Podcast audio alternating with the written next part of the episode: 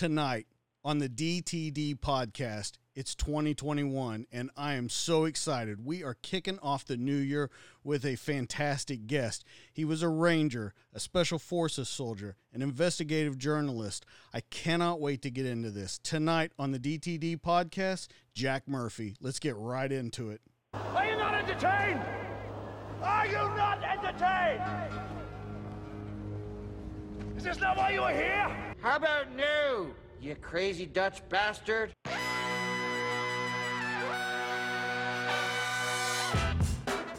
What we've got here is failure to communicate.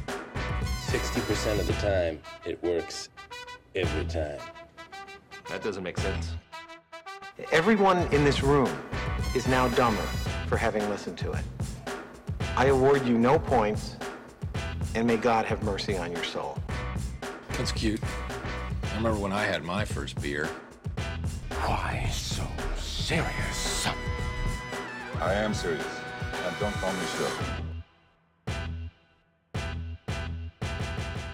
What's up, everybody? Welcome back to the DTD podcast. Like I said before, it's 2021 and we're kicking this fucker off with a bang. We have someone that I have been so excited to get in here. I think we've been talking for like a month and a half to get him in here. He has a fantastic book. Uh, well, he has a lot of fantastic books, but he has a memoir of his life where he speaks really with a lot of candor about him him being a soldier, him being a journalist, a father, a husband, a boyfriend, all different kinds of things. So without further ado, let's get right into it. Jack, thank you for coming on the show. Yeah, thanks so much for having me. Yeah, I, I am super excited about this. Uh, I read your book and I I was there was a lot of different feelings that I had for it. One that uh, I, I was just blown away by how candid you talked about yourself in it because a lot of people don't do that because they look and you talk about it a little bit in the book a lot of people say i'm a soldier i'm a warrior i'm this i can't show weakness i can't show that i messed things up or that i did things wrong and you talk about it a lot in here about you have to be human or it will destroy you Yeah, yeah, absolutely. And you know, without you know, I'm not going to name names or anything, but I mean, there are some really tough guys out there, some very professional soldiers who I have a lot of respect for. And but I know just through my own knowledge and, and knowing them on a personal level, these are big badasses, but they they struggle with life in, in other areas. Um, you know, personal relationships, transitioning into civilian life. I mean, all those things are very real. And you know, I, I think that when you write a book or you have the opportunity to write a memoir, um, we really have kind of an obligation to be honest with people uh, about those experiences, especially for all the the young um, teenagers out there who are thinking about joining the military. I, I mean, I really think that we need to give them the real deal. Well, and you talk about that, so let's get right into it. It's at the end of the book, but let's talk about that for a minute. You talked about if an officer retires out of the military and they write a book, it's called a memoir. Uh, and then if an enlisted guy gets out and writes one, it's an expose, as I, I think you called it, uh, or or it creates some kind of scandal. Uh, I don't think people that haven't been in the military know that. I believe it too, but you know, it's been a long, it's been over 20 years since I was in, but there's, there is very much when I was in a very much difference in the rank structure when you're an officer and when you're enlisted. So if you can talk a little bit about that, cause you hit on it uh, quite a few times in the book. Yeah, there still is. I mean, it, it's essentially a caste system. Um, one of the few places in America where you find that, where there there is a class system, and it's right there up in your face. And uh, I mean, the the entire NCO um, officer system is something that we inherited from Europeans. I mean, it's not it's not really necessarily an American tradition per se. Um, so it comes out of that class system. I, as far as you know, writing a book um, with yeah, with officers, it's, it's very different. And there's a, an entire system that's designed for them to take the credit for military successes and military victories. Um, for instance, I've had lower ranking officers, guys who are like captains, um, they were not allowed to speak to the press. And it would be only the colonels are allowed to speak to the press so that the colonel can jump right in there and he can take credit for everything um, without having to acknowledge some lowly captain or lieutenant or master sergeant, sergeant first class, or private, right? So the system is structured for a, an officer to take credit and maximize um, his FaceTime in front of the camera. Uh, for the NCOs, it's a bit different. I mean, our culture is that we're supposed to be the quiet professionals. We don't talk about what we've done. And back to a class system, I mean, blue collar guys, you're just brought up like you don't really talk about, you know, how hard something is. You don't show weakness. You don't, uh, you know, you don't go around bragging about the things that you've done. And, and that's something that exists in the in the Corps of NCOs in the military. You know, I've I've interviewed quite a few um, special operations guys and NCOs on this. I was an NCO when I was in. Uh, it did nothing close to what you guys did, but uh, what you notice there is those NCOs, and a lot of people don't know this. They they see the officers and they think that that's how it's handed down, but it's the NCOs that are really leading the way. They say it's the backbone of the army, and and they are the ones that are taking those decisions and making them work because as we both know there's there's some crazy decisions and some crazy operation plans that are handed yeah. down and these NCOs have to be able to break that down and make it work with what they have. Yeah, that and the, and the NCOs when they get handed stupid decisions, you know, the good ones will say, "Hey, listen, sir, like that's not the way you want to do that, man. Like that's not going to work." Yeah, eh, you know, and and that's the whole thing. So when you saw it, let's let's go ahead and start with your Ranger School. Did you see that in Ranger School the same? Because you went directly to Rangers after uh, basic and stuff. You went directly to the battalion, correct? Yeah, yeah, that's correct. I, I was a option forty guy, so right. I went from basic training, airborne school, and then Ranger indoctrination. And so when you got there, how long did it take you till you actually went into Ranger School? Not all that long. Um, probably three or four months. Oh wow, that was, that's pretty I mean, quick. It, it, was not. Yeah, most guys are in battalion for a year, year and a half before they go to Ranger School, right. and I, I went very quickly. Not because I was some great guy or anything. It was just we weren't sending our unit. Uh, the sergeant major felt we weren't sending enough people to Ranger School, so they had all of the privates who hadn't been take a PT test, and if you maxed out the PT test, you were going to Ranger School. And I, I was just in the right place at the right time, and I got sent. now, uh, as you get to Ranger School, anything that sticks out in your mind from Ranger School, you talk about it in the book, but is there anything that sticks out in your mind about it? The thing that sticks out predominantly in my mind was just like how grueling it was, and it's just a daily grind, day after day, and you know, without sleeping um, adequately, um, you just feel completely run down um, but you're also going through these basic infantry tasks, um, tactics every day, and it, it, drills it into you. So I, I like every, everyone hates Ranger School and they go through it, including myself. Um, but looking back on it in subsequent years, um, I can really see the value in that training. Of that, um, it, it was so repetitive that you cannot forget how to do an ambush ever in your life. I could go out and instruct how to do it today because it's just something you're never ever going to forget after doing it so many damn times. Right. It's, so, it's a, such a difficult condition. Well, and and a lot of people think that it's uh, I don't know what kind of school to say, but it's it's a leadership school is what it is. Uh, I feel. Do you feel the same way that it's a leadership school? It teaches you how to lead under pressure, under immense pressure. Yes, it's designed so the the I mean for the people out there who don't know, I mean you uh, are graded in the school and you're graded at how well you lead patrols at a squad level and then a platoon level. Um, so that yeah, in that sense, yeah, it's a leadership school. It's, you have to motivate your men and supervise your men when they're completely exhausted and they're completely cold and nobody wants to be there anymore but you have to get them up off their ass and moving and complete the, the Ranger mission. Um, so yeah, in that sense, it's like the ultimate leadership school, which was something I really, really needed when I was 19. Um, not that I was like bad, really. It's just I was very timid. I was not the type of person to get in people's faces, grabbing them by the strap of their helmets and yelling at them. Ranger school will teach you how to do that. Yeah, and and that can go one of two ways for your peer evaluations. That can go very well for you, yeah. or very much against you in your peer evaluations for sure.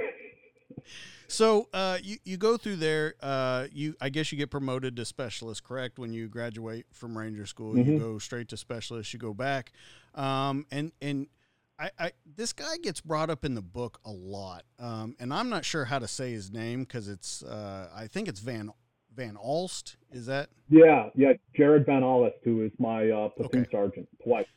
So he gets brought up, and when you mention him the first time in the book, it's a very, uh, it seemed to me, very hate hate relationship. Uh, yeah. When you mention yeah, that's, him. that's pretty accurate. And and as you go through the book, you start softening to him, and he starts softening to you, and he ends up being uh, something very special to you. Uh, can Yeah. we talk about that relationship? Because when I first read it, I'm like, oh, he he hates this guy. This is going nowhere quickly. Um, but do you think you were maybe a little bit set up for failure in that situation? You can explain the situation, but but think about that question while you're explaining it. Uh, do you think you were maybe set up a little bit for failure with how they put you there? Yeah, yeah, I I do. Looking back on it, there wasn't a lot of uh, initially the um. So Jared Van Aalst was my uh, platoon sergeant when I went to sniper platoon in Third Ranger Battalion, um, and I was fortunate enough to receive some good training. But at least initially, there was very little coaching, teaching, and mentoring going on. Um, nobody in that platoon was really taking me under their wing and showing me what the what right looks like. What's the what's the Ranger way to do things here? um, in, in in that sense, yeah, I think I was set up for failure. And at the same time, uh, Sergeant Van Aalst, um, as talented as he was in many ways, I think he was deficient in some of his leadership abilities at that point. And um, he, he kind of led, he, he tried to lead by terrifying his subordinates, uh, including myself. And so I I think yeah, there uh, our our relationship at least at that and during that time period was not great, and um, I really did not care for him. Um, I'm not so sure that he cared for me either, but we um, we I mean he fired me from that job. I, he fired me from being the uh, being a sniper in that platoon, and um, I will say you know Jared and I, we shook hands like men and, you know, went our separate way. It wasn't like, and he even told me this. He was like, Jack, like, or he said, Murphy, you know, this, this isn't like, you know, get the fuck out of my office. I never want to see you again. Right. Like, that's not going on here. Like, we're just, we're sending you next door. You're going to go, you know, serve on, in a rifle platoon. And so it wasn't, it wasn't like that. And he wasn't vindictive like that. Um, but of course, the ultimate irony was like two days after I got to my new platoon, um, our platoon sergeant there got fired. And they said, hey, there's this uh, new guy coming to replace him. Uh, I think maybe you know him, Murph. Uh, his name's uh, Van Aalst. I'm like, you've got to be fucking kidding me, man. So he was my platoon sergeant a second time um, in uh, in First Platoon, Alpha Company, Third Ranger Battalion, and uh, it was a, it was a very different experience this time around. Um, and to be honest, I think I carried a lot of animosity and anger inside of me for him um, during that time period that I, I should have been um, man enough to just kind of let go, you know, and, and you know, he, because he was giving me a second chance, and I think I should, probably should have given him a second chance a little bit easier than I did. Um, but we, but we still worked together, and and things were much better the second time around. Well, and it almost became well. First off, I I almost feel that that transfer to there and then his transfer to there was almost by design. I have a weird feeling how the army works. That was almost by design. So sometimes I wonder too, um, because as I, I read about towards the end of the book, I was contacted by one of Van Aalst's friends um, after he passed away. He was killed in Afghanistan. Uh, I think it was 2010, and um, he told me about how Van Aalst was looking over my shoulder and, and trying to take care of me. Um, that he thought I was a good guy, and he was he was trying to he was trying he was basically you know trying to look over my shoulder in a way that I didn't understand and I didn't see. Um, I wasn't aware of at the time. And looking back on it, like did Van Aalst send me there like intentionally, knowing he was going to the platoon? I I really don't know. I really don't know to tell you the truth. Because I, I'll tell you, nothing happens fast in the military. Um, and I don't think that someone was fired two days after you got there and just all of a sudden they're like, we should bring this guy over. I think that someone knew that that was getting ready to happen. I think that he really did have that kind of, I hate to compare it to this, but they always say when you're a kid and, and you pull the girl's ponytails on the playground it, that you usually like her, you're just trying to show her any kind of attention that you can. I almost feel like that was his relationship with you was to kind of torture you in the beginning just to show you, hey, I care. I just have a very difficult time telling you I care. He he did care. He cared he cared about us and he cared about the military and he cared about his job a lot. He, he was a perfectionist. He wanted to do everything perfectly. He was one of the best um, marksmen in the military. I mean, really, he had, he'd won all these competitions. He'd served in the Army Marksmanship Unit. I mean, he was a very competent person. Um, and, and perhaps it was that um, being competent and being a perfectionist um, was a part of why he drove some of the people around him nuts. You know, I think yeah, that, I think that was I, I, definitely think that could be it. So l- let's move into your first deployment, um, where you're mm-hmm. actually mm-hmm. going to see um, combat. Uh, thoughts when you get there? Um, excitement. I mean, just sheer excitement. It was something that I had been wanting to do my entire life: be a special operations soldier and, and be deployed to combat. And then there I was in Afghanistan in, in the winter of 2004. Um, yeah, I, I mean, every day was an adventure. Yeah, and and you seem to um, you seem to fit in really quickly over there, uh, especially in a combat environment. You'd never been there. You were a very young guy, but you did a lot of stuff like flying on the helicopters for Overwatch and all that kind of stuff. Um, that usually doesn't go to someone as young as you, correct? I mean, that's a that's kind of a coveted position.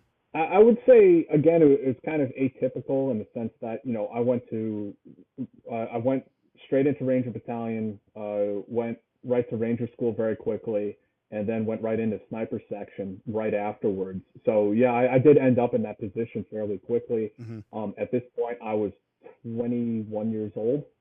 Um, but at the same time, Ranger Battalion is very young. It skews very young, and uh, young men in Ranger Battalion have a lot of responsibility put on them. I, I think across the board.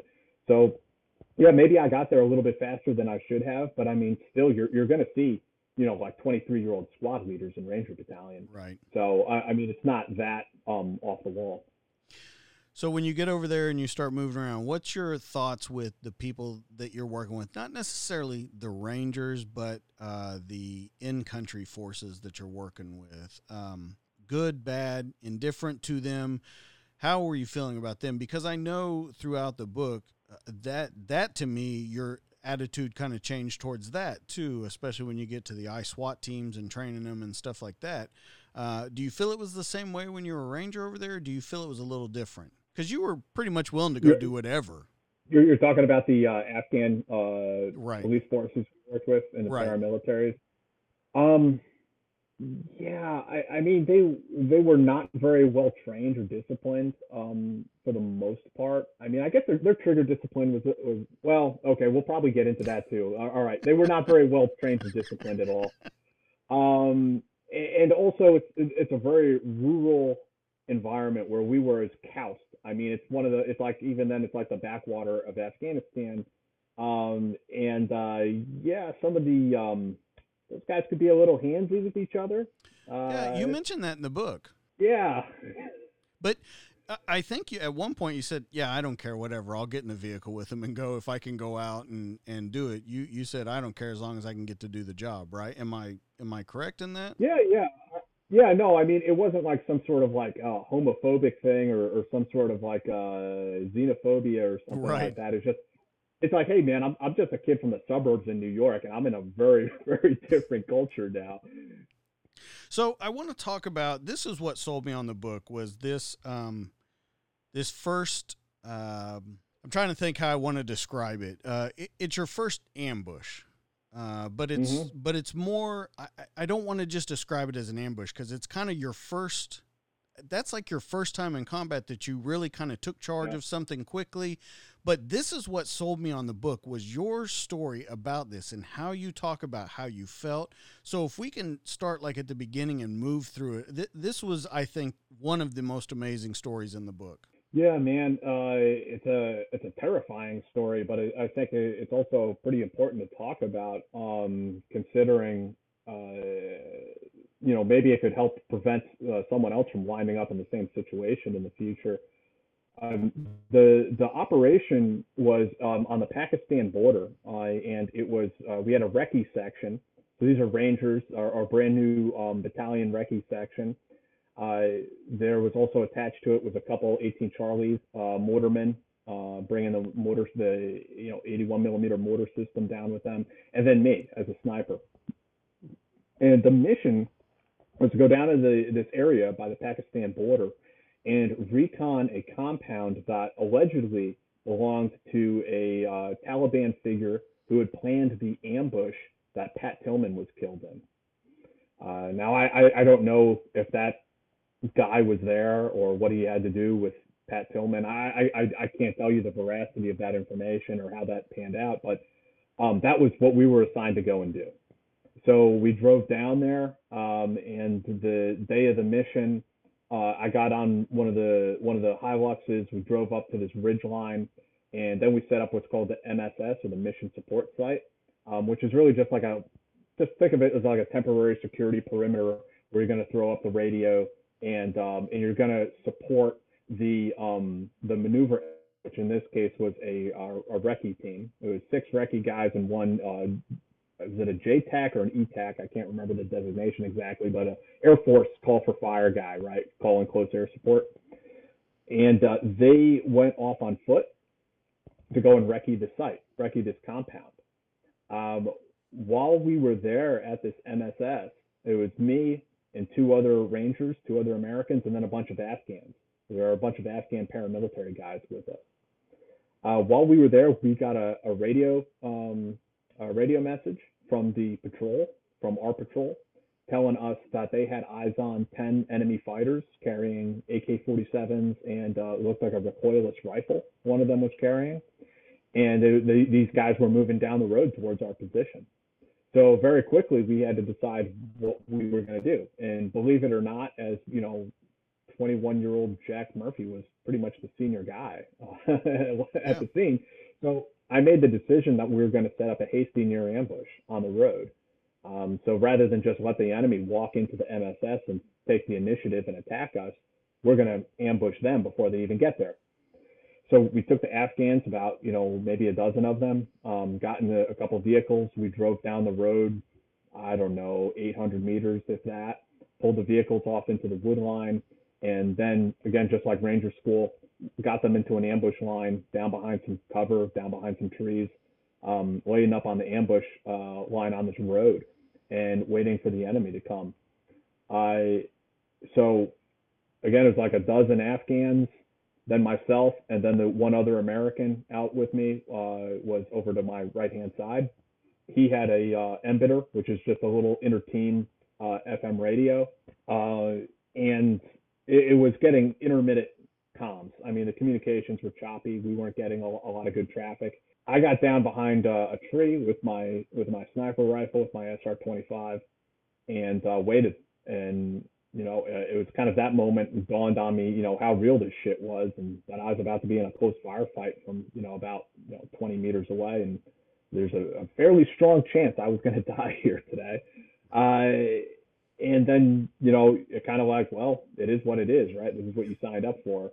So kind of got down behind the gun and I don't know how much time went by, maybe a couple minutes, and I heard some rocks moving, um, but they were not on the road down below us, right? The the uh, the rocks were coming coming down on the opposite side of the road. It went up to another hill, to like another um, crest, another mountaintop, and I heard the rocks kind of like rolling down that hill, and then you kind of see people, or like the uh, through the tree line, you see like people walking um, as they're heading downwards um, towards the MSS, kind of bypassing our entire kill zone that we had set up.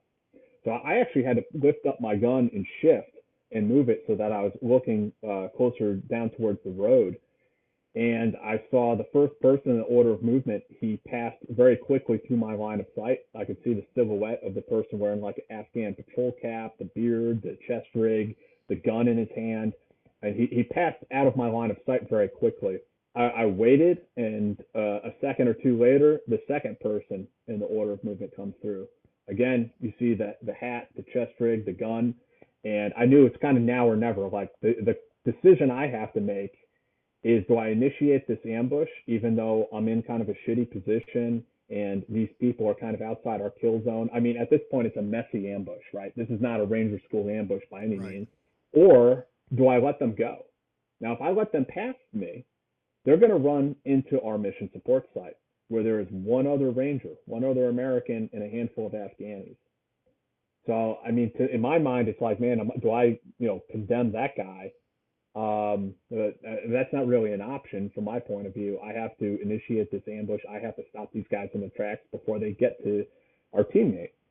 So I, even though I had a not a great shot, uh, firing downhill through some tree branches uh, at a silhouette walking in the wood line, um, you know, maybe a couple hundred meters away, I took the shot. And uh, that silhouette disappeared from my view, and everything was real, real quiet for a moment. And then all hell broke loose. Uh, and, you know, the Afghans all opened fire. They were in the squatting position, firing their Kalashnikovs on full auto, just spraying, just spraying uh, Kalashnikov uh, fire all over the place. Hot brass flying through the air. Uh, we're, we're taking return fire at this point. So there are bullets just going all around me. There were bullets um, turning the tree I was hiding behind in splinters, and there's like shit from the tree falling down on me, and there's dirt getting kicked up in my face. Um, the other ranger with me, he's firing, uh, and that goes on for I don't know, 15, 20 seconds, and then one of the Afghans has a little like ICOM, like a little walk, like Motorola walkie-talkie, and he starts jumping up and down and I don't really understand what the hell he's saying, but I, I get the I get the message more or less. He's saying no, no, no good, no shoot, you know that kind of thing. And uh, so we called ceasefire, and I can I can tell from just from the way he's talking here that like something's really gone wrong, but we're not sure what. And we and because our, our radio is not transmitting correctly, we're not, or at least it doesn't have the the range to really get good comms. We are um, we're, we're just in a state of kind of confusion at this point, not really understanding what the hell is going on. Uh, me and the other rangers start kind of wondering, like, did a did a friendly Afghan patrol walk into our ambush? Is, was there like another Afghan police unit up here? Um, what, what, like what the hell? This is just weird at this point. So I know I, someone needs to deconflict this and figure out what's going on. So I told my my teammate up there with me, I told him like, look, dude, do not stand up. Like you never stand up in an ambush. Like that's the first thing. Right. You, you'll get shot and killed in two seconds. So I told him, don't don't stand up, man. Don't stand up. But nonetheless, somebody has to deconflict this whole thing. So I did the dumbass thing and uh, I stood up and I started walking down towards the road to meet my fate, whatever that was going to be. And I ran headfirst into a friend of mine who was on the recce patrol, uh, a guy named Paul. Really good guy, man. Um, so I see Paul there with his big beard and everything, and uh, and he looks at me. He's like, Murph. I look back at him and I'm like, Paul, what fuck are you doing here? And these guys, what the fuck are you doing here? And um, you know, that's the story. I walked down. I walked with Paul towards the rest where the rest of the patrol was, and the patrol leader was on his hands and knees with his shirt off, receiving um, you know, Ranger first responder medic training that we all learn, having uh, Israeli bandages applied to his back. Uh, he had been shot. It was like a grazing wound across his shoulder blades. And uh, at this point, it's very clear that we just had a friendly fire incident. That uh, that our own recce patrol, that I had just ambushed our recce patrol. And so I won't say that it goes downhill from you or for you from there. Uh, I I think that there was definitely a lot of stuff that went through your mind. Um, and yeah. real quickly, let's talk about what happened over there. But then I want to get to uh, at, at, Fort Benning, and I want to talk about something in specific. So, as you go back, uh, back into, I guess you would say the rear, back into the fob, wherever, however you want to say it. Um, you have some people talk to you, but you're told that you're you're asked some questions. They think that you answer them correctly, but you're worried that you're done. Your career is over. Correct? Well, yeah, and there was talk about it too. I mean, there's talk about chaptering me out of the army. There's talk about uh, kicking me out of Ranger Battalion. I mean, Ranger Battalion is very strict, um, so you expect there's going to be some horrible repercussion, whatever it is, and maybe I deserved it. You know, from my from my point of view, you know, I fucked up, and right. it was inexcusable. Um, there there are reasons why I did what I did. Um, I, I made the best tactical decisions that I, I felt I could with the information I had at the time, but it's still a fuck up. It's still on me. I'm the one who initiated the ambush. So yeah, for sure. I, I mean, it was it was not a good time at all. When you get done with all this, how do you? What's the talk inside yourself? How do you get through this? What what what are you saying to yourself? because not only are people going to be hard on you, but you're going to definitely be hard on yourself. Yeah, for sure. And I mean, the thing this is this is what all Rangers fear the most is uh, being ostracized by their peers. Um, you know, failure. Yeah, I mean, these are these are like every every special operations guy's nightmare, right? And Right. I had experienced that. And um, I, you know, I think part of it was that I, you know, as a ranger, we're uh, you know, we're not really quitters. That's not our thing. So that plays into it. And it was also that I, I told myself, I mean, I rightly, uh, I knew that if I threw in the towel here, that this is something that would come to define my entire life. That if I just quit here, that this is it. This, this is who I would be forever. Um, so I knew I had to kind of put one foot in front of my other, one foot in front of the other, and continue on as best I could. And and you actually say being a ranger was at the core of your identity. Yeah, yeah, absolutely. It was it was everything I had always wanted up until that point in life. And so we get done with there. We go back to Benning, and I want to read this uh, short little paragraph, and then I want to talk about that paragraph. Okay, so it's in chapter three, and it says, "One night, soon after arriving back at Fort Benning, I got drunk and could not sleep. What was I supposed to do? How could I rectify this situation? Should I leave the army? Then I wondered if I am a disgrace, should I kill myself? There's no instruction manual on what to do in this situation. I went to the bathroom. I looked in the mirror. I was young and full of piss and vinegar. I was determined but defeated. It was one of those moments that stick with you forever. But that was the moment I decided I wasn't going to quit. I decided that I was going to go back into the shit and keep pushing as hard as I could. I woke up in the morning having passed over some kind of threshold. I knew I couldn't control what others thought of me, but I could control myself and what I did. Now, what you're talking about there is you know that people are going to talk about you. You know you've got a target on your back now. You know that people aren't going to necessarily trust you to do what you know that you can do. And you cross over this threshold and you just get back out there and do it. What is going through your mind? I really want to hear this because you've got to be in it every single day surrounded. And these people you don't know who you can trust, who you can't trust, and and and what I mean by trust or can't trust, you don't know who's going to talk about you, who trusts you. Uh, How do you start moving through it? Yeah, um, and that's, that's absolutely correct. I mean, there were a lot of people who I was friends with or who I was friendly with, and all of a sudden it's like, hey man, you want to go get a beer one of these days? Like, yeah, whatever, bro. You know, it is like, yeah, that definitely um, uh, treated as you know like damaged goods by quite a few people, um, but not everybody. Um, some people, you know, gave me a second chance and they allowed me to continue to serve, and that's something I'm forever grateful for. But yeah, man, I mean, you chalk it up to stubbornness. You can chalk it up to, you know, uh, believing in the Ranger Creed, uh, that, you know, surrender is not a Ranger word. Uh, you can chalk it up to just sort of being uh, uh, young and naive. Um, but again, I mean, I knew I couldn't let this be the thing that defined who I am. Do you think you ever won not even everyone back, but the majority of people back? No, no. And I, I mean, to this day, um, there are still people who, who will talk about it and try to use it to this incident as something to shame me.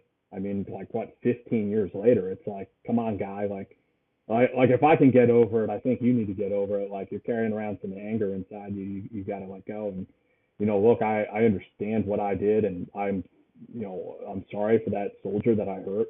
Thankfully, he returned to duty and he was okay.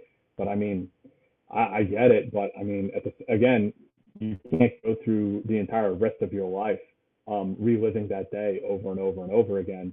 So it's kind of like, you know, what, what what else do you want from me? Um, and in a in a unit, um, and especially with the the struggles that we've seen so many veterans go through from the Ranger Regiment and other special operations units. I mean, bro, let he who is without sin cast the first stone. That's all I got to say. And and do you think though, and we can kind of get into that a little bit. Do you think that that is a big part of what drives a lot of that stuff that we're talking about the suicide rates the not knowing what to do with themselves when they get out um, because if someone is still bringing that up to you 15 years later that obviously has affected them so deeply that they can't let it go.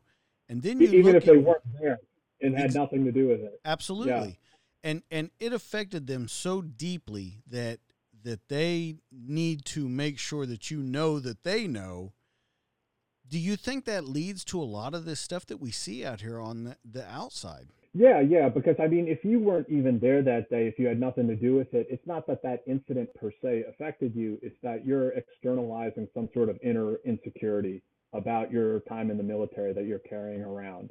Um, it, it has nothing to do with me. I mean, we're talking about people who barely know me or, or didn't know me at all. So I mean, I, I- refuse to believe that uh, that that incident was so traumatizing to some guy who served in Ranger Battalion right uh, eight years later after I left. Um, I don't really buy that. So uh, yeah, I mean, it speaks to things that people carry around inside of themselves, be it shame, um, pain, you know, pain, loss. I, I, I don't know. I think it's different for each person.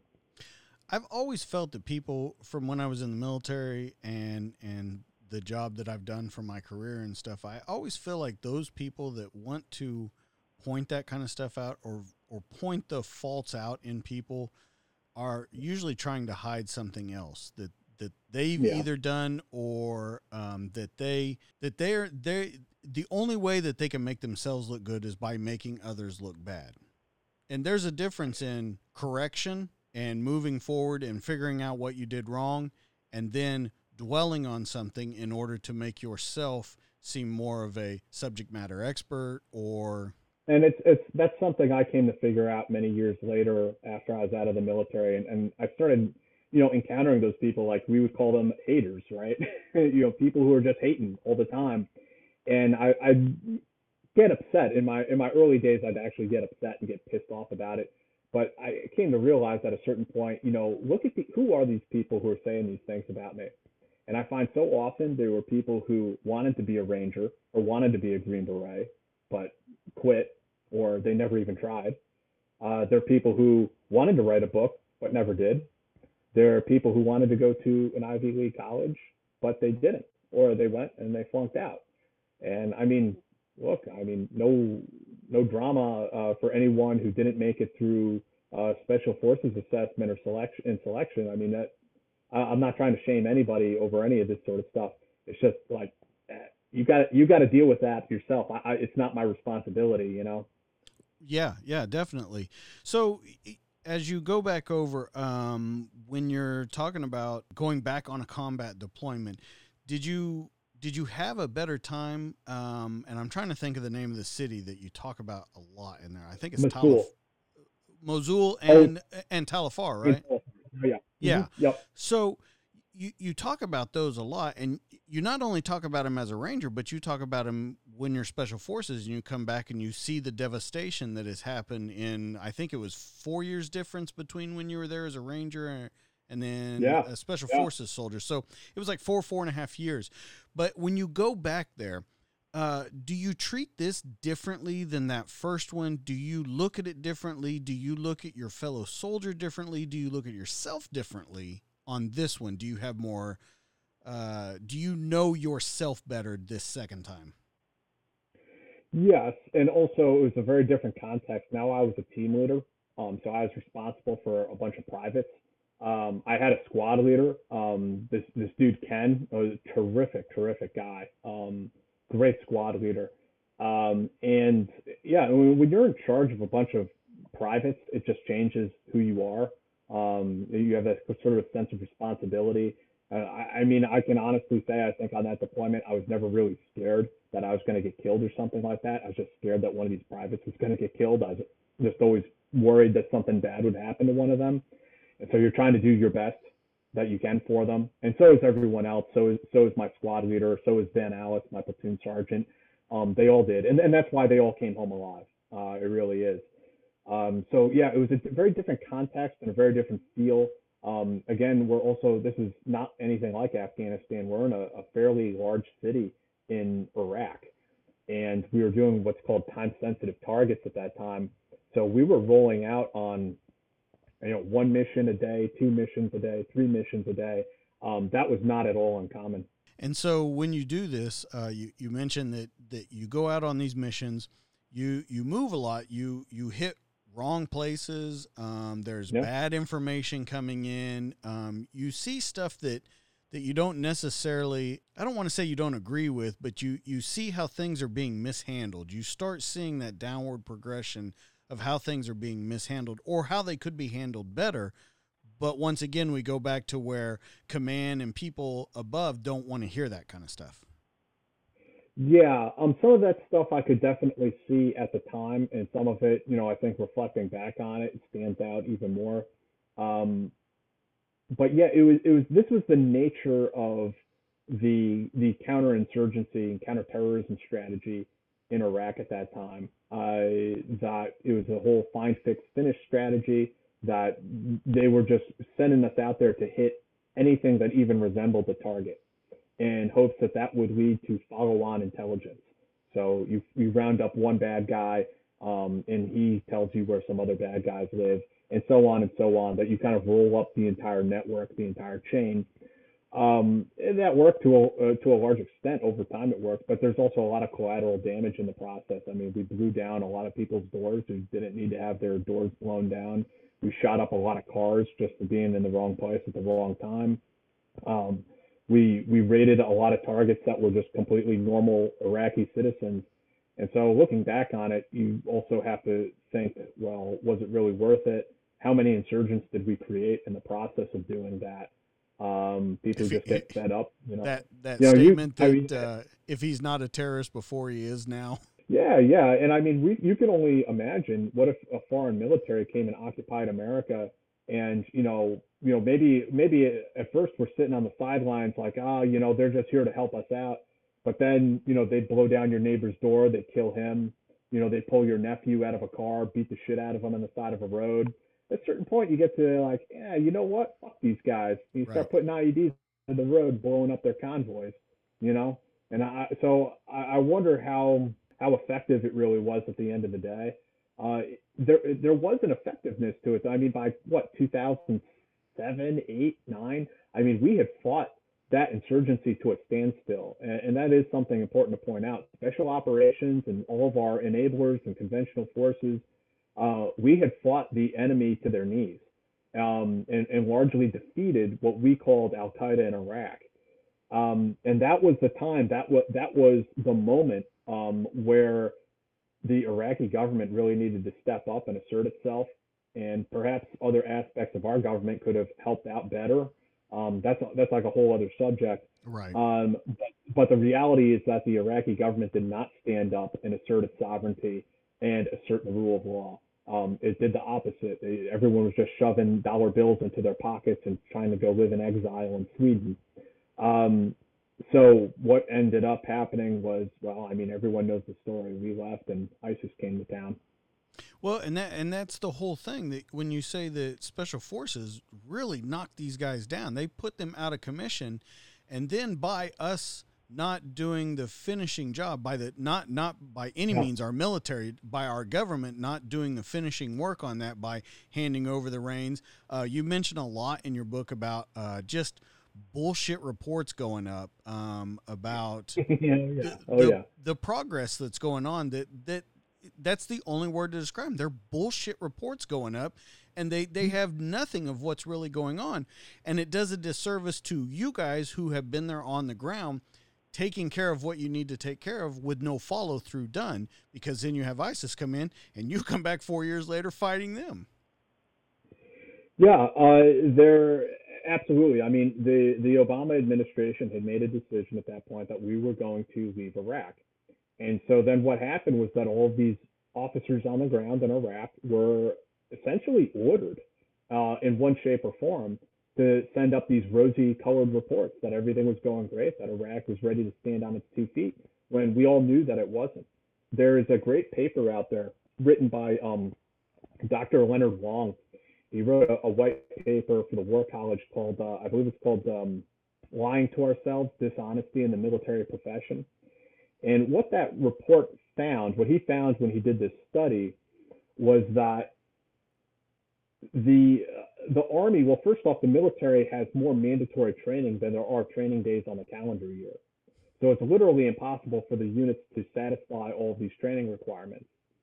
But the next thing that he that came out of that, a secondary finding, was that all of the units in the military, they're reporting that they have met all of those mandatory training requirements, which means that all of these units are lying. Now, the most important, the next thing that we can take away from this is that what we have done is institutionalized lying in the military profession, that we have raised an entire generation of officers that believe that it's okay to send up false reports to the boss.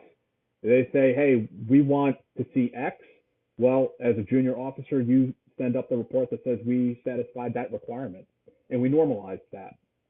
And that's the state that the military has found itself in. So, like um, some of the controversy uh, a few years back when the that special forces team was ambushed in Niger, and uh, people were so angry that the uh, uh supposedly the CONOP, the mission order, the concept of the operations, that it included false information when it was sent up to higher.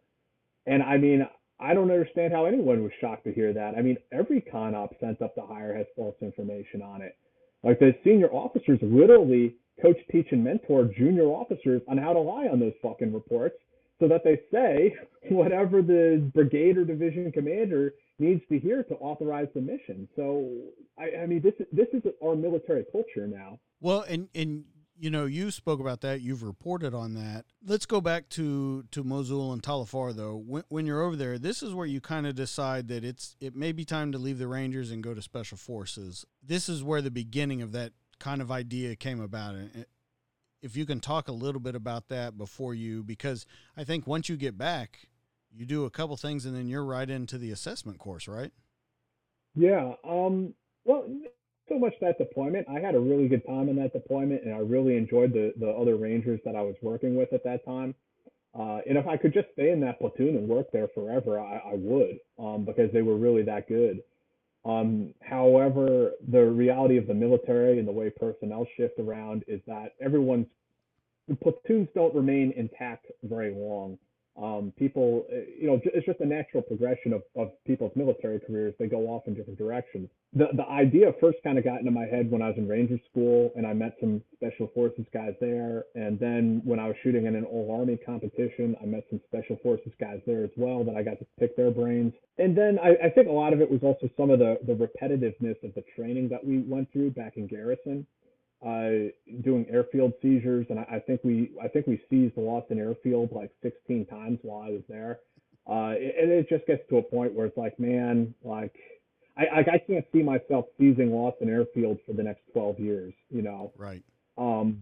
So there there were things that I loved about Ranger Battalion, but also some things like what sticklers they are for the rules about like not having your hands in your pockets and you know, I remember walking around the EIB, the, the expert infantry um, badge lanes when I was walking my privates through, and I'm there smoking a cigar, and there's these like brainwashed Ranger Battalion Spec Fours like screaming at me, "You're in violation of every Army regulation, Murphy," and it's like, I, I don't really care.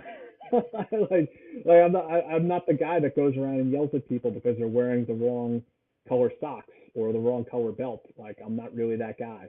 Um, well, I think you even mentioned that in the book where you say you uh, you die young or live long enough to become one of those guys. yeah, yeah, exactly. Uh, yeah, so I, I couldn't see myself um, kind of becoming that that person. So uh, special forces seemed like the next thing. It was, it was the next challenge for me. It was it was a new undertaking. So yeah, when I got back from Iraq, I did a, a full train up. I'm trying to think now. Uh, no, I came back and I was a liaison to Walter Reed for a couple weeks. Right, came with, the, with the soldiers that had been injured. Yeah, during our deployment, and then I came back to Fort Benning and uh, got. I, I, thought I was going to have a little time to prepare for Special Forces selection. Van Aalst was like, "No, you're doing uh, rotary or no fixed wing, so we're doing airfield seizure training for like two or three weeks."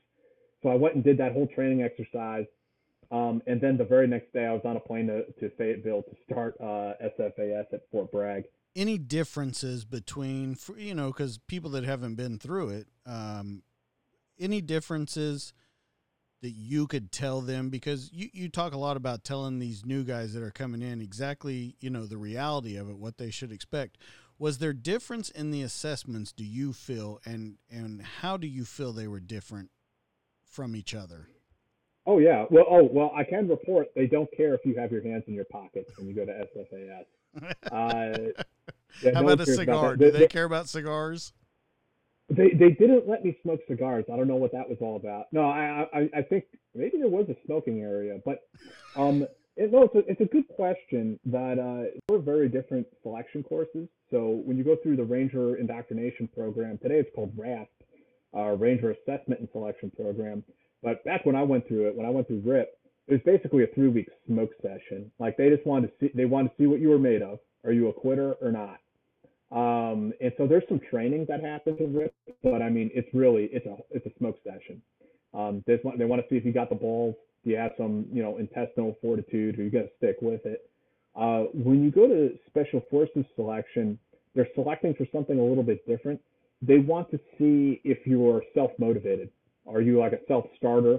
Um, how do you do when you have limited instructions? Can can you kind of do things on your own? Can you think on your feet? Um, so, for instance, like when you do a road march in RIP, it's a, it's a uh, in formation, and it's a forced march, and you like can't be more than one arm length behind the person in front of you, or they'll, or they'll kick you out and you fail the course. Um, and so that's how they they did a road march in RIP. When you do it in in SFAS, I swear to God, all they do is they call you out in the morning with your rucksack, and they, they might weigh your rucksack, maybe they won't, and they'll say, This is a road march for an undetermined time, for an undetermined distance. You may begin. And you just follow the yellow cones through the pines of you know North Carolina. And um, so there's a lot of events like that. There's others where you have to string together a contraption with your squad, um, you know, like with telephone poles and 55 gallon drums and tires and things like that and they're just they they're they don't tell you what to do they're not looking over your shoulder it's just kind of like here's what you have to do are you going to do it or not um, so it's very hands off in that in that sense So I, I'm taking the difference would be Ranger. They want to see what you're made of. Uh, in Special Forces, they want to see if you can complete, not necessarily what you're made of, but if you will do the job with minimal supervision. And I think that's a big thing Yeah. because Rangers are very much, like you said, very much lorded over, watched over. These Mm-hmm. guys, they're like, look, you're older. You'll either do it or you won't. And we don't give a shit either way. But Yeah, in, in special forces, I mean, you deploy in a 12 man team in ODA, and there is so much work to be done. And your leadership, your, your team leader and your team sergeant, they're so busy in, themselves, they don't have time to supervise you and hold your hand like you're a private. Like it is just like, hey, this is your job. And when when we deployed um, to Iraq, um, my team sergeant maybe spot checked once in a while what I was up to, but I mean, the vast majority of the time, like he left me to my own devices and I trained the Iraqis the way I wanted to train them and did whatever the hell I wanted to do. Um, now, what rank me- were you by now? Um, by the time I got to Iraq, I was a staff sergeant. Okay. And and so Yeah. let, let's talk about that real quick. When you're training the Iraqis, you're you're training their uh, I think they called them I SWATs. Uh, I SWAT, yeah, Iraqi SWAT team, yeah. one one very good team, one very, I guess we can say Mhm. shitty team. Uh, ones that didn't Yeah. care that were, but you became very close with the good team, and Yeah, I did. And more than just close, you became um, you became friends with the team leader, and you kind of came to a decision that you had noticed that maybe all the good guys had just left the other platoons and come over to this one to Yeah. work, and and they were ready to work, and so yeah, yeah, I, I, I think so.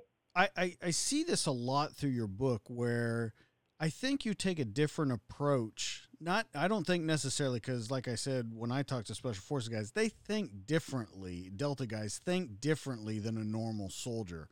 They they aren't there just. Uh, they're not there to to just stomp and put boots to asses. They are there to figure out a real solution in a real situation. And I, do you see that coming out in yourself more often as you're, you know, coming back with a special forces unit? Because the way you even describe the area is different than how you describe it when you were there as a ranger. You're like, I see all the devastation and I see the roofs that have collapsed in on each other, and I remember blocks that were blown down and and all these kind of things. So you even describe it differently than you did before. Yeah, no, that's really interesting that you, you picked up on that. I don't think I even, you know, consciously did that uh, when I when I wrote the book. Um, but yeah, I, I definitely saw things differently. Um, I, I, I had a different mission, very different mission. The first time there, I was doing direct action missions with a Ranger platoon. The second time, I was there with an ODA, um, doing this sort of combat FID, uh, foreign internal defense, where we were training the SWAT team and then taking them out on operations. And the overall mission was to kind of get them ready to run missions unilaterally as the Americans were leaving pretty soon. Um, so yeah, I definitely my my approach changed. Um, maybe it needed to evolve a little bit more. Uh, when I first got there, I wanted to train these Iraqis to be like a Ranger platoon, which is totally the wrong approach. Right. Um, that's not how. We, that's trying to mirror foreign military units we train off of ourselves is just a really bad idea. It doesn't work. But yeah, it was a very different context, and uh, it, it definitely requires a different way of thinking. Um, I think I was telling somebody recently when they they were asking me about this. Uh, you know, I literally heard people say in the past in Ranger Battalion that there is the Ranger way and there is the wrong way. So the the world is that black and white. Uh, but when you go into in a in a special forces team, the world isn't that black and white, and you have to improvise and you have to see the nuances and you're very much dealing with uh, other human beings. Um, it, it's not just you, you can't just knife hand people and say, "Hey, listen, fucker, do what I say." Like, like now. Well, I think you work. found that out quickly with some of those ISWAT teams. yeah, yeah. They were kind of doing. I, I, they were doing their own thing, and and you talk about it where some of those guys are just doing whatever the fuck they want to do. Yeah, yeah, yeah. Like, like, you said, we had one platoon that was really shit hot, and another that was, was pretty horrible and um, the guys were horrible. Um, yeah, they they didn't like me so much. I, I, started waking them up at three in the morning and making them do undetermined. Yep, undetermined yeah. amount of time at an exactly. undetermined distance. Exactly. Yep. Yep. Continue uh, to walk until you don't see any more cones. Now, this is where I feel your book starts to transition, and you as a person start to transition. As I said that, but I, I want to go a little further in it. I feel like at this point, as much fun as you're having with with the ISWAT guys that you're training and the missions that you're doing, and you're doing something different than Rangers, I I think you really become disillusioned over there, and you yeah. You really start looking at the situation like it doesn't matter because you talk about, well, I could go to Delta, that would be the next step up, and do this. But what the fuck is the point of that? I feel like it'll still be the same bureaucratic bullshit just on a different yeah. level. It's you know just because you pour syrup on shit don't make it pancakes, and that's the way you kind of start looking at everything. Is everyone tries to sell this rosier, and I'm talking all the way down from the top of the government. It's a rosier Iraq. It's a better place than we got here. Uh, we're doing better things than we were doing before. And I see in your writing, you really start to change that mentality of it's not really different. No matter what, it doesn't really change. They're still tearing each other apart. The place is in fucking ruins. When is it going to change? Because it's only going to change because you even start talking about it may be time to get out. It may be time to do this the way I want to do it. Yeah, I, I was becoming really disillusioned with it for some of the things that we talked about before. That a policy decision had been made that did not, in any shape or form, resemble reality on the ground, and we all knew it I mean, all of us knew it. I, I think I even talk about it in the book where I told my um my team leader, uh, or the captain on our team, said something like, you know, when we leave Iraq, this place is going to crumble. It's going to turn into a terrorist state. And he was like, well, yeah, that's just stating obvious. And I mean, we all knew, but we were kind of powerless to um, change that in the sense that a policy decision had already been made, one that was unrealistic.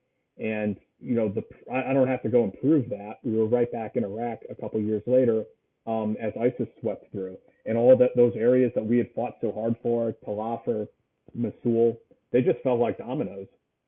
And the, most of the security forces, I mean, they were literally empty suits. They dropped their they dropped their uniforms and ran. Well, and um, you, you go even further. It's not just those Mosul and things. You're talking about Kurdistan. I mean, ISIS is knocking them down like they're dominoes. Yeah, when they come in there. Yeah, so all of those reports about how the uh, you know the Iraqi government had built capacity and they were ready for self-governance and I mean all of that was bullshit. Every every inch of it was bullshit. And then it was also just the bureaucracy of the military started to wear on me, um, particularly in garrison, where it, it, it's. I know it sounds very odd to people, but being a special forces soldier in garrison, it was almost. We used to say it was more big army than the big army. Um, just the, the amount of micromanaging. Um, it, it was like these online training modules were the priority. All anyone cared about was like, are you green on MedPros? Are you green on this tasking?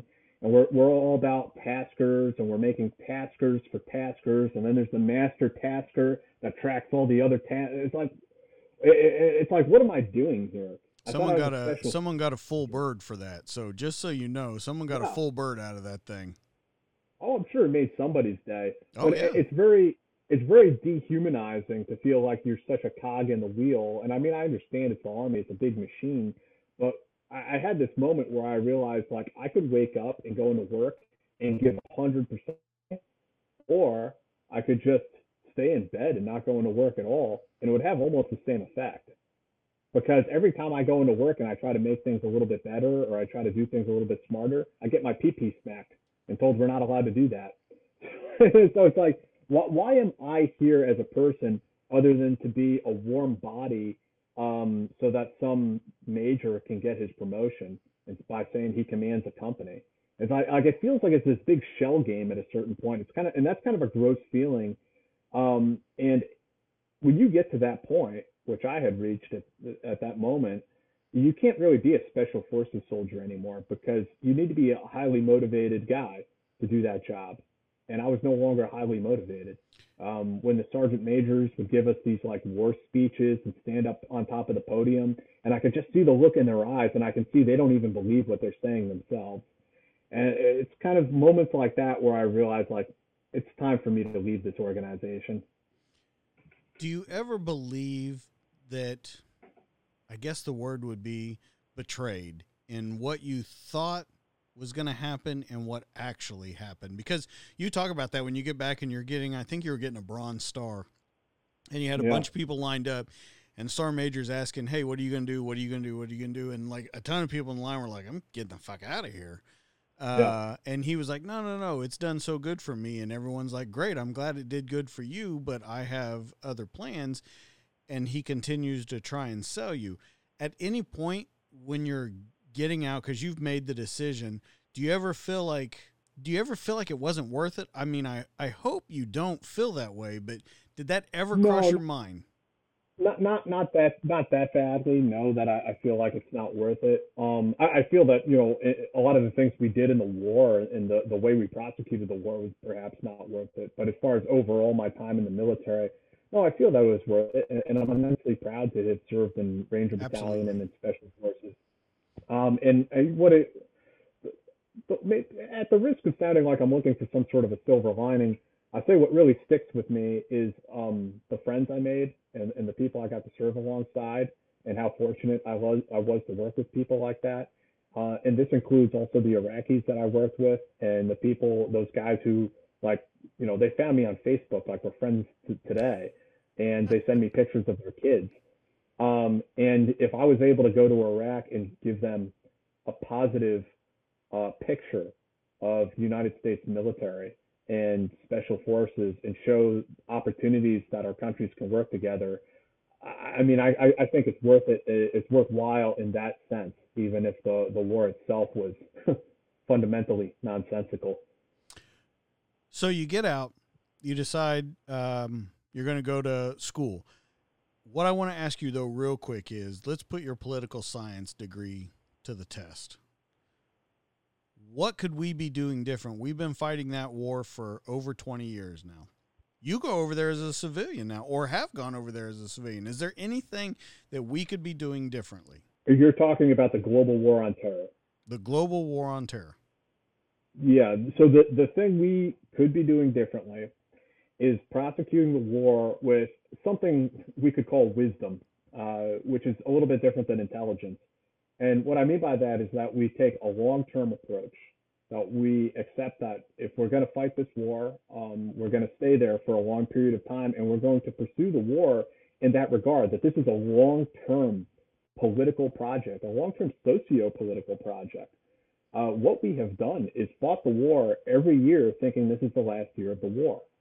You know that was a big finding that came out of uh, a big Pentagon study on, on the Iraq War. Is that every commander that came into Iraq fought the war as if it was going to be over in eight months, and it wasn't. And we've seen the same thing in Afghanistan. I mean, no one expected we were going to be there, you know, almost 20 years later. So that would be the first thing is to accept that if we are going to do this type of military intervention, that this is like a 50 year project. Like it's not something that we go in there six months and it's over or, or, or 10 years and it's over. Now we're talking about re-engineering an entire region of the Middle East. Now, whether that's right or wrong, because this sounds dangerously like colonialism, doesn't it? Um, that the, the the ethics or the morality of it is sort of another question. Um, but from just a pragmatic, strategic view of of what is effective, we got to assume these conflicts as if they're going to be over in six months. But I think you would agree that people in government, Congress, senators, they don't want to hear that. They want no. something that they can take to their people and go, "Look what I did." Yep. Look what I helped yep. out. And it never changes off that if if you don't look at it in a long-term strategy. Uh, they think that if we roll one guy up that it's going to break down everyone. They don't realize that it's splinter cells everywhere. It's it's I want to know if you agree with me. It's the most decentralized centralization ever known to man. Th- this war on terror. Yeah, and, and well, the only centralizing thing may be, I mean, we can argue a radical Islam, but we can also argue anti-Americanism is the thing that binds all of these different groups together. Um, and by us being there and by us having a presence in these various countries, it's a way to galvanize these groups to action. Um, that they, they don't want a foreign imposition in their country. Um, and and I agree, and that's what I mean by the biggest decentralization centralization. What I mean is, if you look all over the world, I don't think that you could go. I don't think there's a country you could go to anymore where you won't find uh, either a terrorist network, a terrorist cell, or even lone wolves working by themselves. I don't think there's a country you could go to anymore doing that. And when you have that much, it's not like when we go into World War II and we're fighting the Nazis and we're fighting the Italians and we're fighting this kind of stuff. You're fighting literally every country. You don't know where they're at. They're they're stuck everywhere in the world. And I don't know how you defeat something so spider webbed out with just one answer because I think their answer is just roll them up. And that's not I don't think that's the way it's going to work in an in an intelligence sense in it's just not. There's too many different people trying to do too many different things. Yeah, yeah, it, it's fundamentally a political problem, a socio-political problem and the grievances that people have in these countries have to be addressed. Um, frequently, what happens is you have a dictator or you have a king or some sort of autocrat, some sort of authoritarian government um, that just squashes the populace, keeps them as poor as they can, um, does nothing to improve conditions for people in that country, and that creates animosity. And that animosity expresses itself in all sorts of different ways. Um, there, I mean, a lot. We don't have to get into all of it, but I mean, the the Syrian civil war, for instance. I mean, it started off in parts of Syria that were impoverished. Um, these were not rich people by any means, and you could argue that had the Syrian government paid a little bit more attention to these rural areas, maybe the war could have been prevented. There's, there's a lot more to it, of course, um, but it's a it's a complicated situation. And yeah, going around the world and, and sending in special forces alone is not going to solve these problems. It has to be a holistic, whole of government approach um, to resolving them. Um, and we have to tailor our approach in each specific country.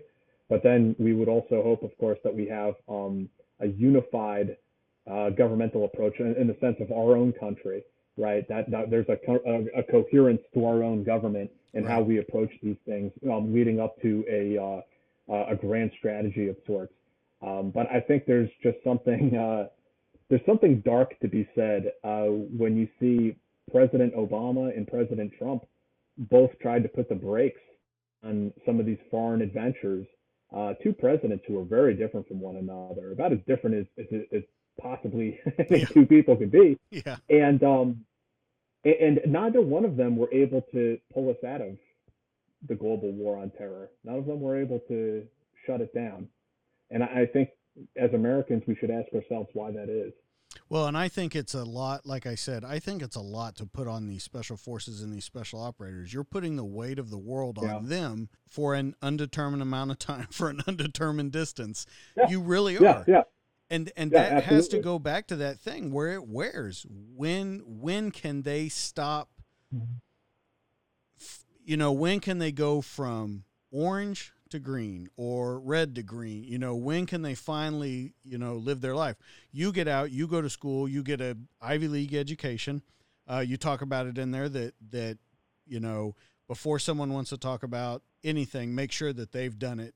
I I got that kind of gist from you before you talk about what someone's doing, make sure you've done it or make sure that you've tried to do it. I think the example that you used for Columbia was before um, you say that they're just liberal or they're just an Ivy League, they've done a lot for veterans to help them get their degrees and stuff like that. And yeah, so, yeah, there, there, there is, and I, I criticize the, the some of the particularities of of the college that I went to, and um, again, it was just a real culture shock for me coming out of the military. Oh, yeah. Uh, yeah, yeah. So, and I, I write about that, and maybe some of my criticisms were a little unfair, or maybe I was a little bit too harsh.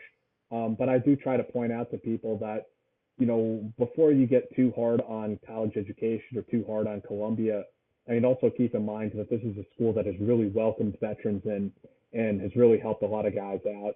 Um, I don't know how many hundreds. Of, I, there's probably like 300 of us at Columbia when I went through um, at any given time. So just keep that in mind as well. This, this isn't this isn't a university as liberal as it is. It's it's not one that is exclusionary um, towards the military or towards veterans. So I want to move into your kind of journalism career. We've talked a lot about the Middle East. We talked a little bit about Syria. Um, you started going over there uh, with your, uh, well, let me backtrack for a second. You have a child. Um, you finish your degree. Uh, you at this time have you have you gotten a divorce yet? Um, by the time I was finishing up at college, yeah. At college, right? Yeah. So Mhm. um, you start doing investigative journalism. You're going over to the Middle East. You're going to Kurdistan. You have hooked up somehow with this guy George. Um, that seems like an absolute. I'm gonna say it. He seems like a piece of shit to me. Uh, like Yeah, a, like a that's a giant piece of shit. Yeah, that's a fair description. Yeah. Uh, you know, so you go over there, you you start seeing it from a I think even a different perspective than you had how we talked about when you went from a ranger to special forces you had a different perspective.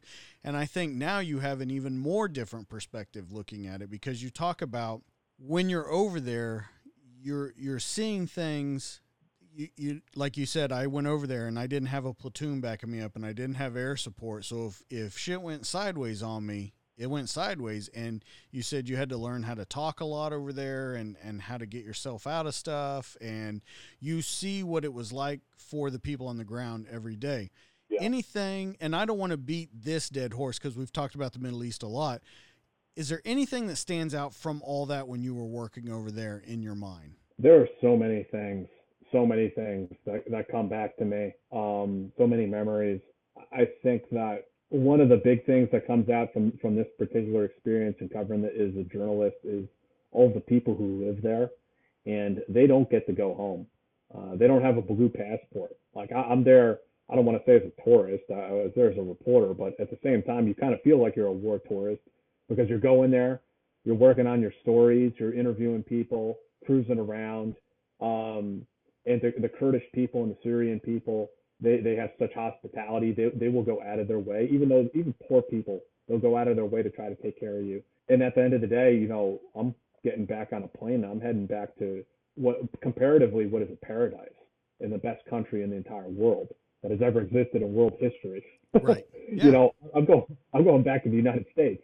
And these folks, they're they're lucky to have a home to go to at all. I mean, I saw refugees who had crossed the border illegally, and it, it, they were just rolling the dice to get out of Syria and to to run into Iraq, into Kurdish Iraq. I had met. I, I I mean I interviewed a Syrian guy who he well he was from Iraq, got beat up by Saddam's guys, went to Syria. The civil war kicks off. He he mentioned he was being hunted by death squads over there. He mentioned mentions Shabiha, um, the ghosts. Uh, then fled back as a refugee for the third time, fleeing back to Iraq. And so I, I met, I, I mean, I met people in refugee camps and interviewed them. People who were at the end of their rope. They got nothing. They're just trying to survive day to day. Them and their their four kids and their wife and everything else. So, what I really want to talk about in your journalism is, and this was another chapter that really stood out to me, was when you start talking about stuff that's going on in the military these days. And the big one that you started with was sexual assault. But you didn't take it in the normal journalist sexual assault way. You put it on its head and you talked about a giant mm-hmm. case that involved a staff sergeant that was sexually assaulting his troops not in just garrison, but in a combat forward area. So, if you can talk about this story, blew my mind when I read this. I, I thought there's no way. And then when you start laying it out and you start talking to people, you notice that a lot of other people are telling you there's no way that happened because you yourself thought that. Yeah, yeah. I was absolutely one of those guys. Um, and I'll, I'll just tell briefly a story when I was in the army and we had guys who were going through like SHARP classes or, or there, there's some sort of class where they train guys, people in the unit to be advocates for sexual assault survivors, um, to help them report to their chain of command and things like that. Um, and I made a joke to one of them at the time. I said something like, well, you know, thankfully we don't have to worry about that here in special forces because we don't have women. And he was like, nah, you'd be surprised, man how many guys get drunk in the barracks and you know they wake up uh, in the morning having been raped by their battle buddy. And i was like come on man get serious. That doesn't happen. I think you described and, it a little more graphically in the book. Yeah i did. I absolutely did. Yeah. And the years go by and that's that that that whole story that whole incident stuck out in my mind. And i when I was working journalistically many years later, I asked around about it, about male on male sexual assault in the army. Like, is that does that really happen? And very quickly, I was put in touch with somebody who, a, a male soldier, um, Joe Barnes, who had been sexually assaulted in the 101st Airborne, and I that story really sucked me in. It, it impacted me, um, and, it, and it stuck with me. That story sticks with me to this day and there's still unanswered questions about the story to this day. But the the long and short of it is that there was a squad leader in the 101st, a guy named uh, Johnny Santoro, and he was sexually assaulting the soldiers in his platoon and really all across his unit.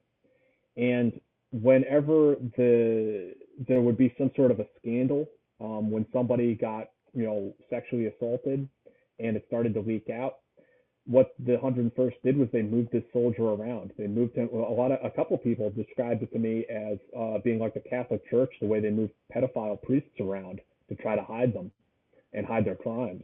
But that's the same sort of way they moved Santoro around the 101st.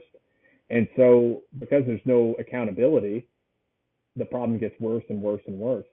And so, the bulk of the story that I wrote was a deployment to uh, FOB Kushamond in Afghanistan with uh, this particular platoon where Johnny Santoro was the senior squad leader, the weapons squad leader, and um, you know, just the reign of terror that he wrought upon this platoon.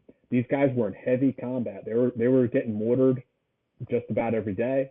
They were going out on combat patrols all the time. Um, so they're they're all exhausted and tired all the time. Um, and then by night, they're also being ha- uh, hunted by a sexual predator in their own platoon. Um, this guy took a liking to the younger white soldiers in his platoon and would try to solicit sexual favors. He would uh, he would smoke them, uh, give them physical um, physical exercises to do when they did not reciprocate his sexual advances. And he would force himself on people. It, it resulted in a lot of problems, um, to say the least, and uh, the unit covered it up as long as they possibly could.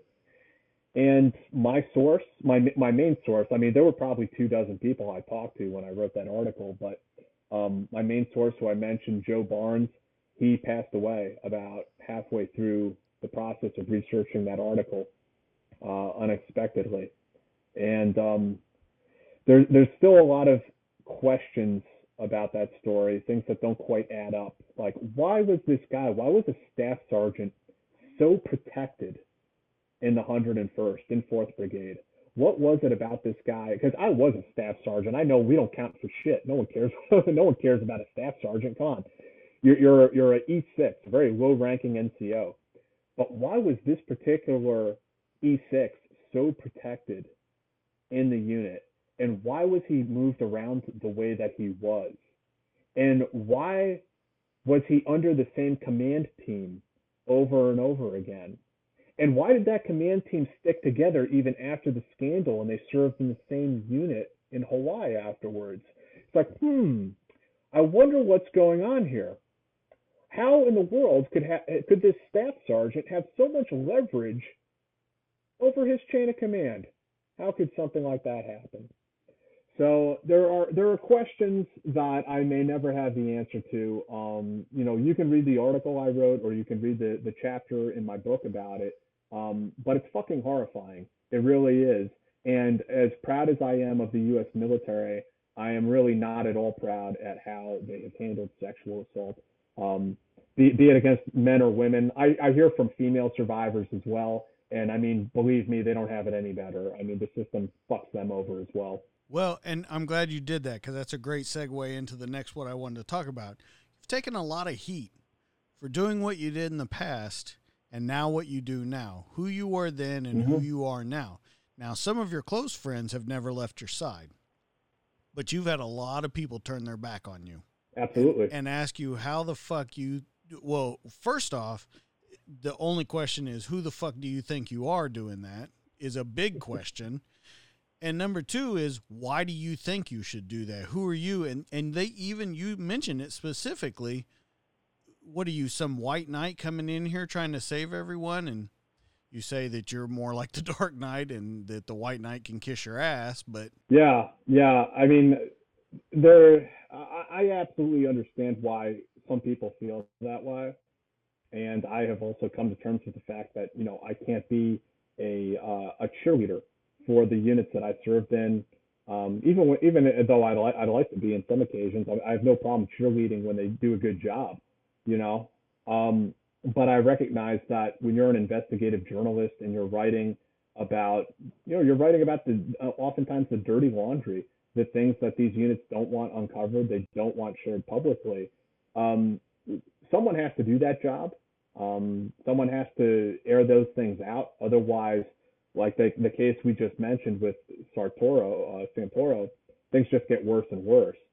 Um, but I understand on a personal level, like I can't be friends with everybody all the time. Like I kind of have to be that asshole, and that that is who I am. And, and you know, I, I think if I were to look at it on, on a personal level, I think we can look back at that ambush in Afghanistan that we talked about. Okay. That the worst the worst things that could have happened to me in life, they already happened.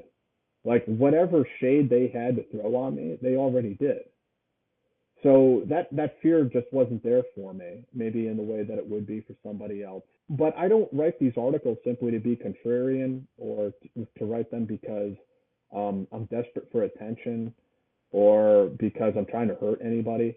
You know, I write these articles because I think the military needs to be better than this. Uh, I, I don't think it's okay that we have sexual predators in the ranks. I don't think that it's okay um, that we have people who lie about how our soldiers fight and how they die in combat. I'm not I'm not cool with that. Um, there are there are a, a, lot of great soldiers out there, but there are also some bad actors in the ranks, and the military doesn't always do a very good job of policing their own. So, do you think with with that the way it is because you kind of brushed over it, but uh, your main informant during the case that we talked about he died under circumstances that haven't been necessarily completely fulfilled by the family. Correct? They haven't really necessarily said. You're, you're talking about Joe Barnes. Yeah. Yeah, I um, the, the the family has never really made like a public statement about it or anything like that. I, I do know that the gentleman had some substance abuse issues, and it, it's one of those things that you know, and I think anyone who's a veteran in, in one of these combat units has these friends who have passed away unexpectedly, and no, it's it's not really a suicide, but it, it's still the after effects of war and the trauma that they went through catching up with them many years later. Uh, well, the, he's not the only one to die from that case, correct? Um, I thought there was another how so? suicide. I can't remember. I, I Um, might be thinking wrong, but I thought there was a. You- you- there, there, there were there were some suicide attempts. Yes. Okay. Um, several several several soldiers in that platoon um, attempted to take their own lives uh, while they were still on active duty um, because what they were experiencing was so intense.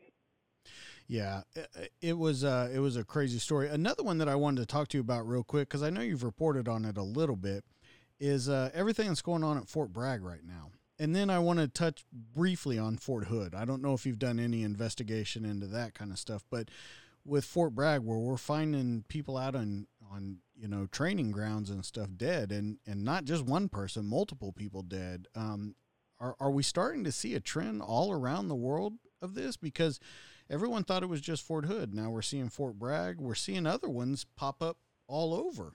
I think it might be a bit of a mistake to see this as a as a trend that is just happening right now. Okay. Um, Fort, Fort, Fort Bragg has always been pretty dirty. Uh, Fort Campbell, unit has a, a bit of a history for cover ups. Uh, Fort Hood always had a lot of crime there. Um, so I don't know that these things are necessarily new. There have always been soldiers committing suicides, dying on post, dying off post. Um, a lot of these military bases are high crime areas. They have a lot of criminal activity going on around them.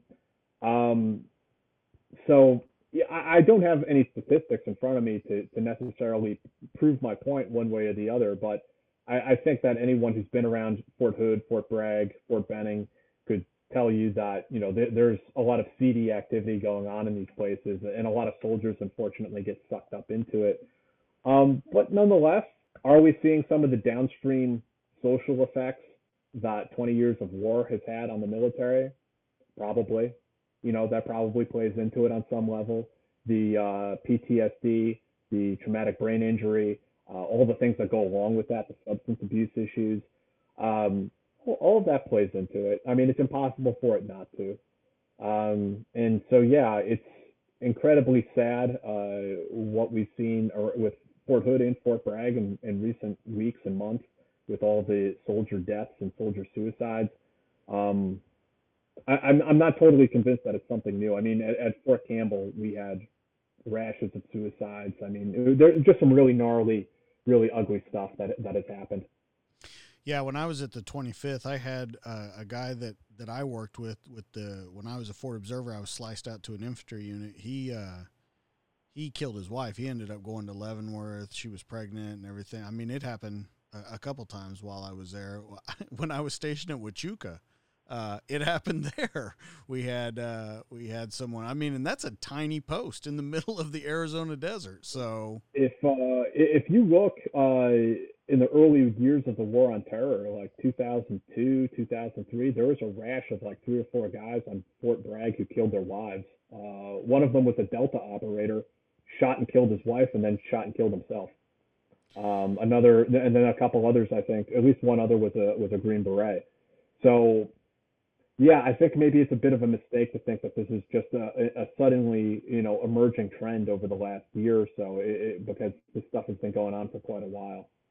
Well, so I stated that, but do you think that that's what maybe the government thinks or the Veterans Affairs thinks that this is a, a just a recent trend? I I don't know. I, I think that it may have to do with the media picking up on some of these stories, some high profile stories. And I'm not trying to like blame the media like they invented this problem or something. Um, in, in a way, it's a good thing actually that they focused on Vanessa Guillen in um, at Fort Hood um, because all that media attention led ultimately, I, I believe, led ultimately to her, her murderer being apprehended. Um, so it's a good thing that these things are focused on, and they're already try, trying to make some changes, like how we report AWOLs. Like, is that person really AWOL, or have they been killed, or have they been held against their will? Like, like we were automatically reporting these soldiers as AWOL, as being absent without leave, um, when we they were really a missing person, and, and no one really had any idea. So there are already some changes being made. Um, but man, it, it's an ugly thing, and we live in a dark world in, in some ways. Well, let's talk about a little brighter. We've we've gone pretty much over your career. Now, not only are you an investigative journalist, but you also write uh, fiction books. And you thought mm-hmm. when you started writing these fiction books, who better but a guy that's been there? uh, you had uh, you had seen some other people's stuff, read some other people's stuff, and you thought, you know what, I can do that. Uh, so let's talk about the Deckard novels for a little bit. Sure, sure. Yeah, well, just like you said, I, I came out of the military, and I've always been a big fan of you know action adventure novels, and you know I grew up reading them, and some of them are, are quite good, and some of them are not. And I, just when you look at it, it's like how many former special ops guys are actually writing these books, or how many veterans, period, full stop, are, are writing are writing these books, and very few uh, if any. Now, now there's a couple. I mean, now there's uh, the former SEAL that writes some novels. Um, but at, at, any rate, I mean, I, I, figured, hey, why don't I, I, take my stab at it? Why don't I give it a try? And um, this was also, you know, kind of a crazy period of my life. I had gotten out of the military. I was a father. I was a husband. I was full time in, in college. Uh, I was I had stood up a, a company. I, I was doing a lot of reporting, and then on top of that, I said, hey, why don't I try becoming a novelist? Um, so it, it, was probably not the best decision um, to flood my life the way I did. Well, we'll um, talk about in our next conversation what happened to you when you did that. Yeah, yeah, definitely. Take take take days one step at a time, guys. You don't got to do it all the first year you get out of the military.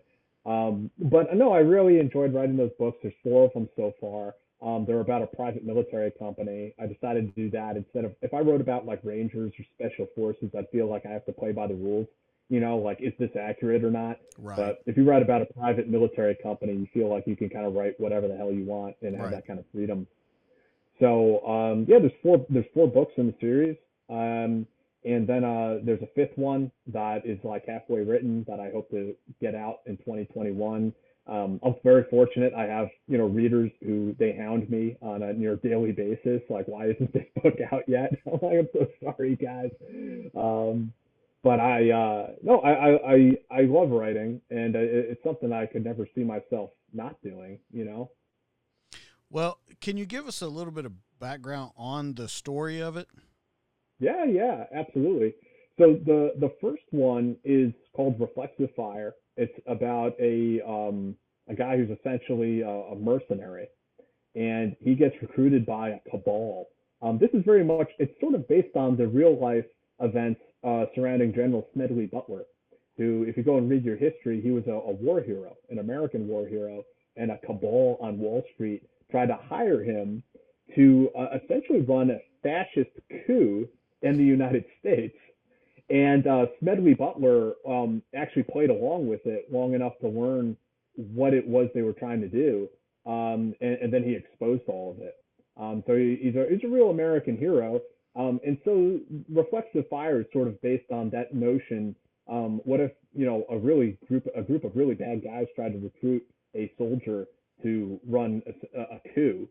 Um, and he decided, hey, I'm going to get inside this organization, then blow it up from the inside out. What would that look like? And that's what Reflexive Fire is.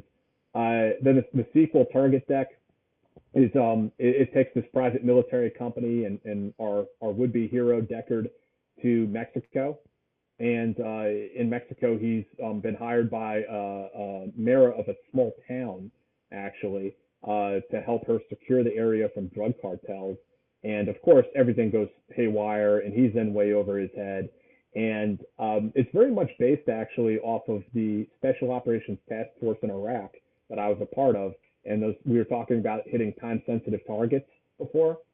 I, I kind of took that model and applied it to you know, what if the United States or what if special operations went to war with drug cartels south of the border? What would that look like? How would how would that unfold? Um, and that's what that novel tries to answer. And then the third one is quite a bit different, as uh, the hero uh, Deckard is infiltrating uh, another group of mercenaries, and they're mostly uh, former SEAL Team Six guys, and then a few uh, people of other backgrounds that you'll find out about in the book he's trying to infiltrate this rogue group of mercenaries who are running around doing uh, assassinations or assassinating pro-democratic leaders um, around the world. Um, they're basically fanning the flames of the Arab Spring in some countries and then trying to smother them in others. Um, just a really bad group of guys who are committing war crimes and things like this. And he's there to infiltrate the group, find out who they're working for, and then again kind of blow it up from the inside out. Um, I, I'm, I'm proud of that one. That's a that's a cool book. It's uh, a lot of interesting action in it, and a lot of stuff that again that I tore from reality um, and put into that one. And then the fourth one, Gray Matter Splatter, is uh, it takes place almost entirely, yeah, entirely really in the Arctic. Um, I had been, done did a lot of reading about Arctic security and the importance of the Arctic to um, geopolitics and to American national security, and how it's just fascinating how countries interact in the Arctic. And it's an area that is so large, the distance is so great and so barren.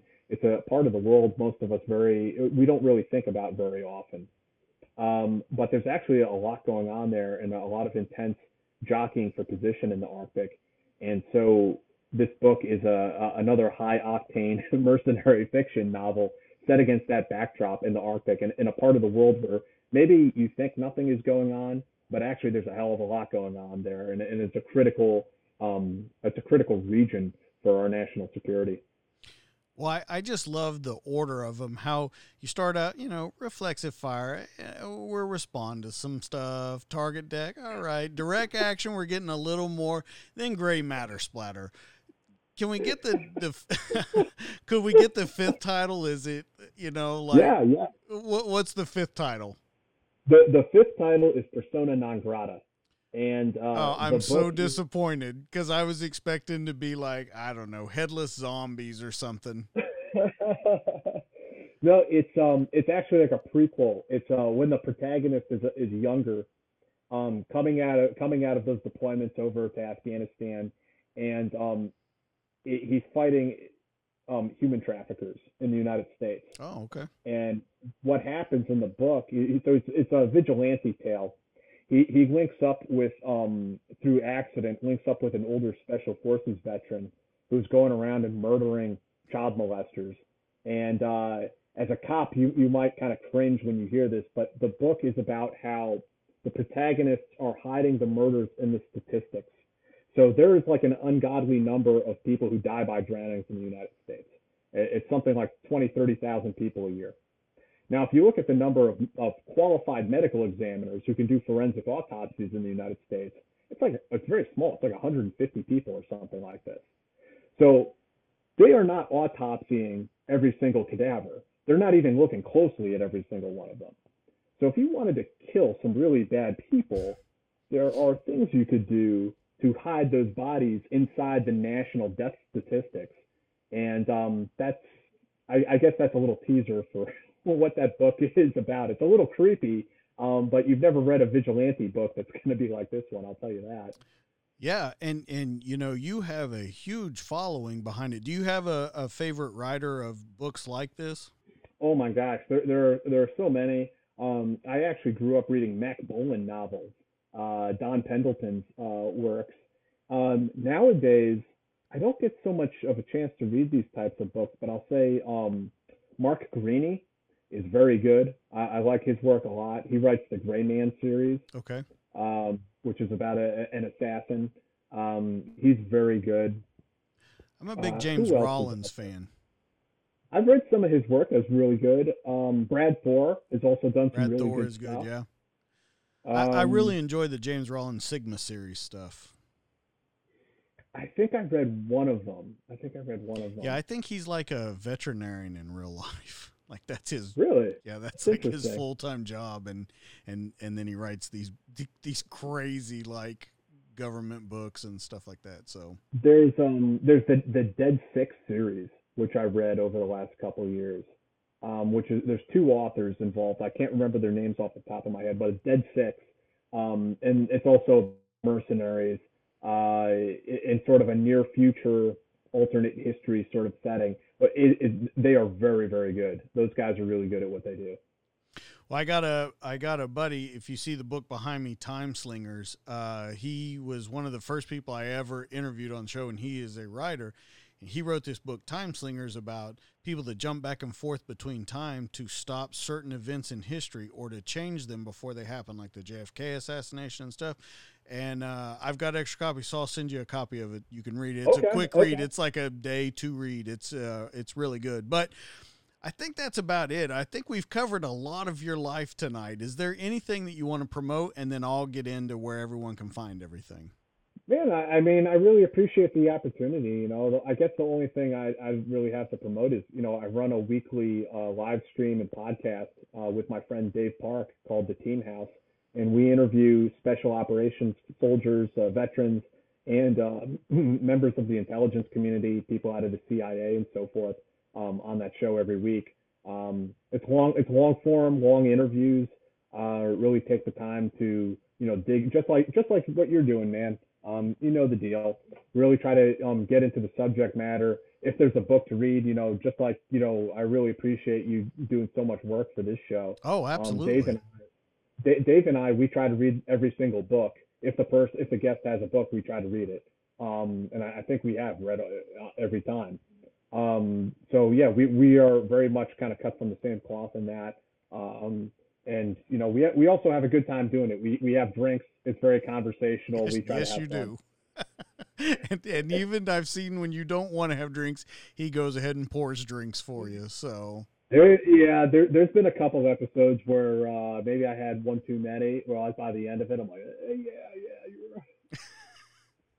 So, guys, I think that's going to be about it. Listen, uh, check out this book, Murphy's Law. Uh, it is absolutely amazing. You can get it on Amazon, you can get it on Kindle. It has an audiobook, and I think it's read by you, right? Yeah, yeah, I narrated it. Uh, you also have all of the Deckard novels over here. You have Reflexive Fire, Target Deck, Direct Action, Gray Matter Splatter. You can find those on Kindle. You can find them on Amazon. Um, you can find them pretty much anywhere on the internet. Just put in Deckard novels. You can put in uh, Jack Murphy. Although I will suggest make sure you put in Jack Murphy Special Forces or Jack Murphy Rider because there is another Jack Murphy parading himself out around there. Uh, Yeah, there is. There's a it's a political guy. Yeah. Um, but no, no, no, no relation. Um, I'm Jack Murphy, the the writer, the journalist. Yeah, so make sure you put that in your search just so that you go right to him. Uh, that's going to be it for Jack tonight. If you want more of us, you can find us on Twitter at Doublespeak DJ. You can find us on Facebook at the DTD Podcast, and you can find us on our YouTube channel at the DTD Podcast. Guys, we do this every week and we enjoy this so much. Really go check this guy out. It's absolutely fantastic. Not just the books, but read into his uh, journalism that he is doing all over the world. It's absolutely fantastic. His girlfriend, wife now, is also a journalist around the world and has some very interesting things. Also, you can check out the Team House. It's a live stream on YouTube every week. Like I said, this was going to be a great episode for the first one of 2021. I was so happy to do it. That's Jack. I'm DJ. This has been the DTD podcast. We'll catch you on the next one, guys. We'll see you later.